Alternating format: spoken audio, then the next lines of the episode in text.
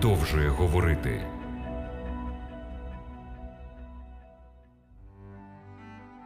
Дорогі радіослухачі, вітаю вас! Я щиро радий нашій зустрічі в програмі «Біблія продовжує говорити». Тема нашого дослідження сьогодні – творіння чи еволюція. Катерина Різ у передмові до своєї книги «Звідки беруться діти» описує хлопчика 4,5 років, який сидів на стільчику, махав ногами і щось роздивлявся у своїй книжці. Потім, перегорнувши чергову сторінку, задумливо подивився на маму і запитав: «Мамо, а в мене є тато, як у інших є?»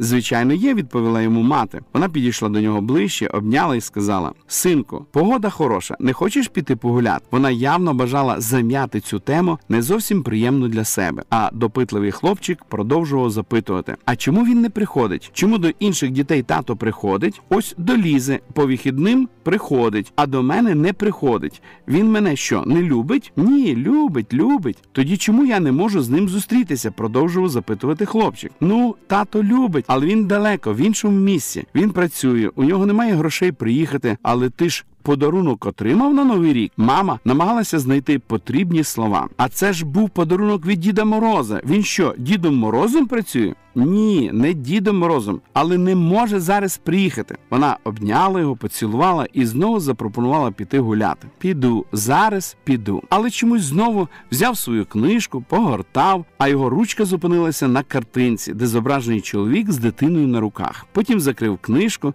зіскочив зі стільця зі словами: «Ну де ж мені взяти тата?» і пішов на кухню кликати дідуся гуляти. Як багато людей сьогодні, подібно хлопчику, знаходяться в пошуках батька, який був би поруч, який пішов би разом з ним і в школу, і на роботу, і погуляти, який завжди поспішив би на допомогу. Дорослі люди, батьки, продовжують розповідати дітям про те, звідки вони походять. «Ми тебе, синку, в капусті знайшли» – це коли про хлопчика. Або «Ми тебе у квітах знайшли» – це про дівчинку. І ще одна версія про те, що гарний птах лелека звідкись здалеку за наміченою адресою в призначений термін доставив немовля чоловічої або жіночої статі. Ми посміхаємося, коли слухаємо це, але розуміємо, що це неправда, тому що знаємо справжню правду. Ми пам'ятаємо відчуття материнських рук, які ніжно притискали нас до себе. Ми пам'ятаємо сильні батьківські руки, що підхоплювали нас з землі, підкидали високо-високо. А ми в цьому польоті були впевнені,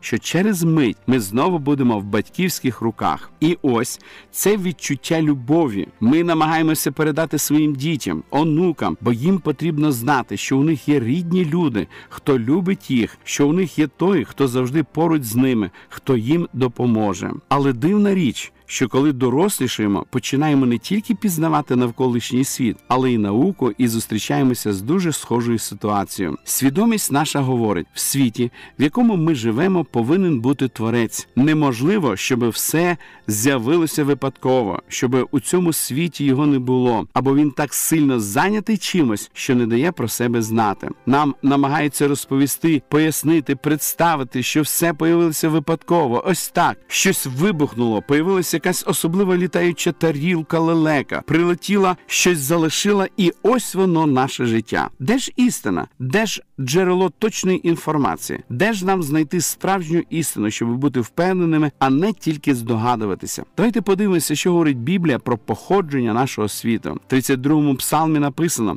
«Словом Господнім учинене небо, а подихом уст його все його військо. Бо сказав він і сталось, наказав і з'явилось». Ось яким подає нам Святе Письмо початок. Богу не потрібна була матерія. Біблія являє нам Бога, який з небуття творить великі. Перші люди прекрасно знали свої витоки. Вони знали, хто їхній батько. Вони передавали це з вуст в уста, із століття в століття. Правда, з часом багато забували, відходили від свого Творця, сповідували язичництво, говорили, що сонце або місяць – найголовніший Бог, але потім поверталися знову і знаходили у Бога мир і радість. радість. Михайло Васильович Ломоносов, перший російський вчений, природознавець світового рівня, написав наступне. Творець дав людському роду дві книги. В одній показав свою величність, в іншій свою волю. Перша – це видимий світ, ним створений, щоб людина, споглядаючи величезність і красу, визнала божественну всемогутність, принаймні відповідно до дарованого їй поняття. Друга книга – Святе Письмо. У ній показана милість Творця щодо нашого спасіння. Великий вчений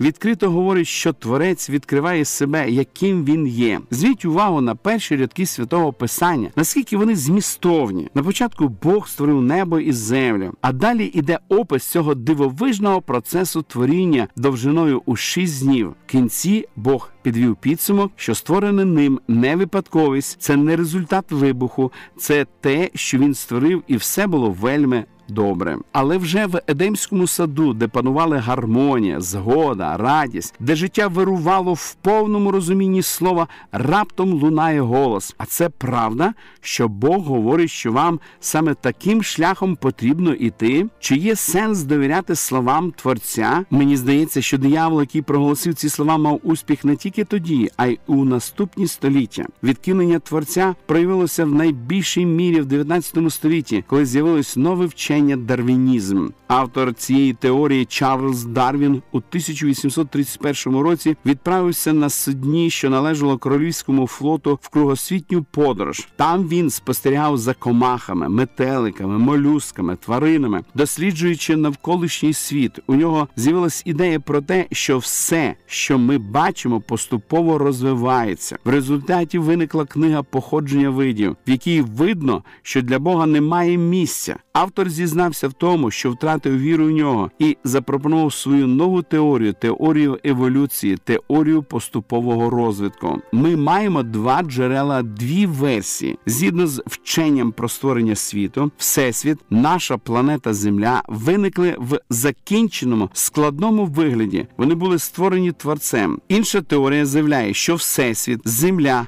виникли в примітивному, простому вигляді. І з моменту їх появи помітні деякі прояви в бік удосконалення. Ми стоїмо перед вибором. Взагалі, є 3 слова, дуже важких для вимови. Вони короткі, але чомусь вимовити їх людині буває дуже і дуже складно. Їм простіше спростувати, висміяти, проігнорувати, щось доводити, ніж їх вимовити. Ці 3 слова дуже прості. Я не знаю. Вам легко сказати дітям про це, адже вони на вас дивляться як на авторитет. Вони знають, що мама знає все. Вони приходять до батька, вони розуміють, що він знає все, а він раптом говорить «я не знаю». Тепер уявіть вченого, відомого, з нагородами, титулами, з професорським ступенем, і він теж говорить «я не знаю». Але нічого соромитися, ми не можемо знати все, навіть якщо ми віримо в Бога. Я не можу повторити процес творіння. Я не знаю, як мій Творець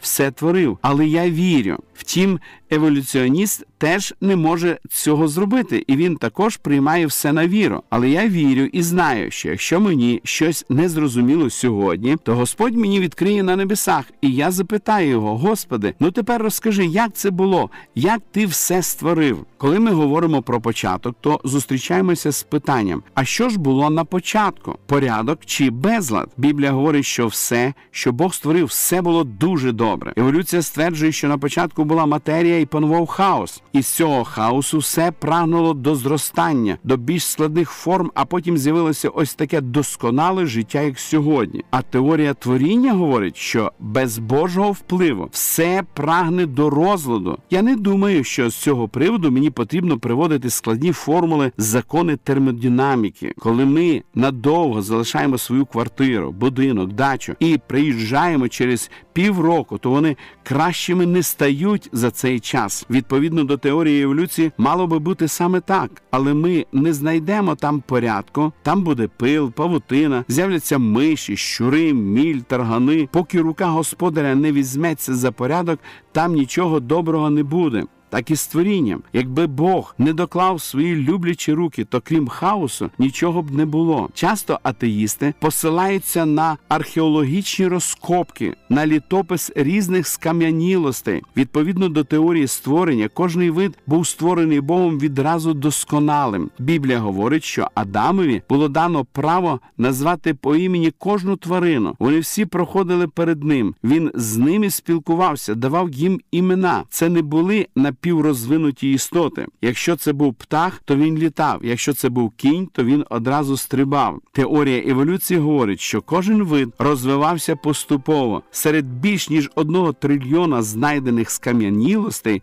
стародавніх тварин немає ні однієї форми перехідного виду. Якщо це був кіт, то це був кіт. Якщо була корова, то це була корова. Пам'ятаєте з підручника біології розвиток коня?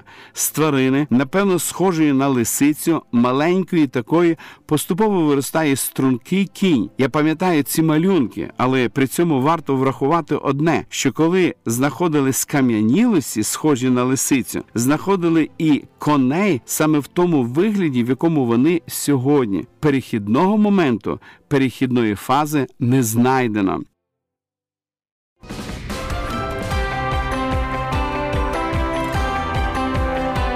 Лише світло, лише добро, лише надія. Радіо «Голос надії».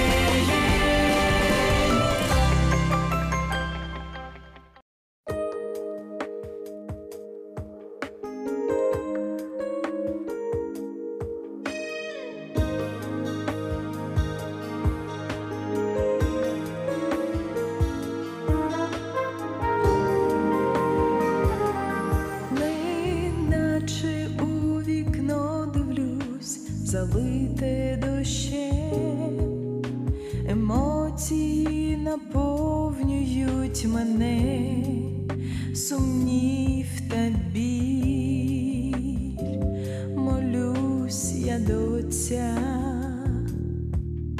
в твоїх руках моє життя. Де не в змозі я заглянути вперед,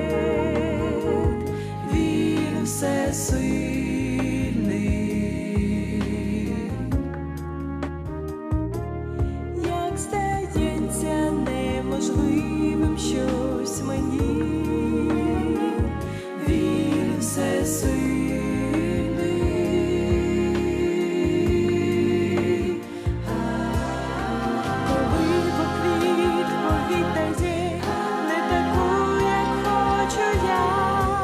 як здається неможливим щось мені, він всесильний.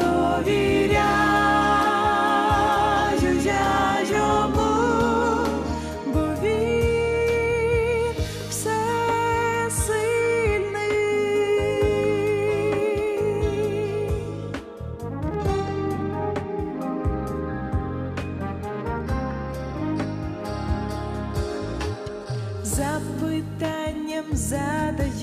задаюсь день і ніч,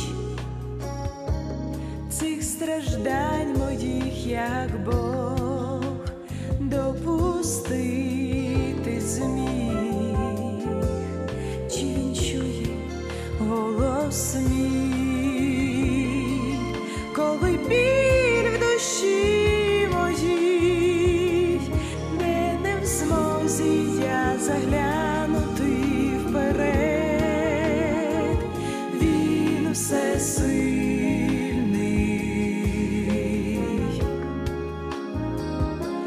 як здається неможливим щось мені, він всесильний.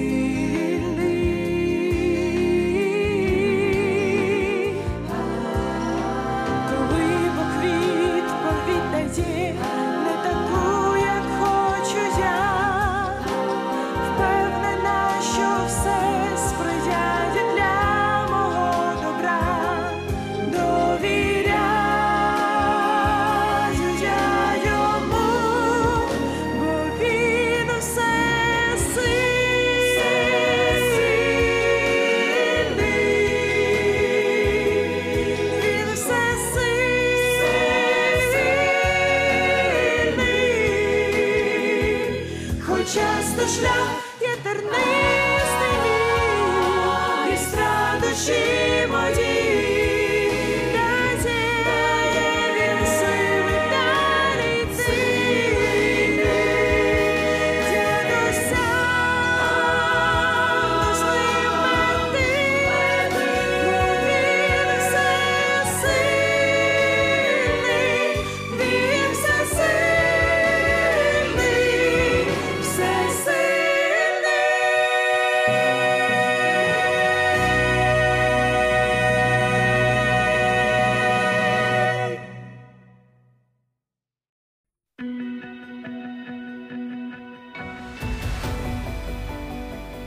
Більше інформації щодо вивчення Біблії ви можете отримати за номером телефону гарячої лінії 0800 30 20 20. А я прощаюсь з вами до наступної зустрічі.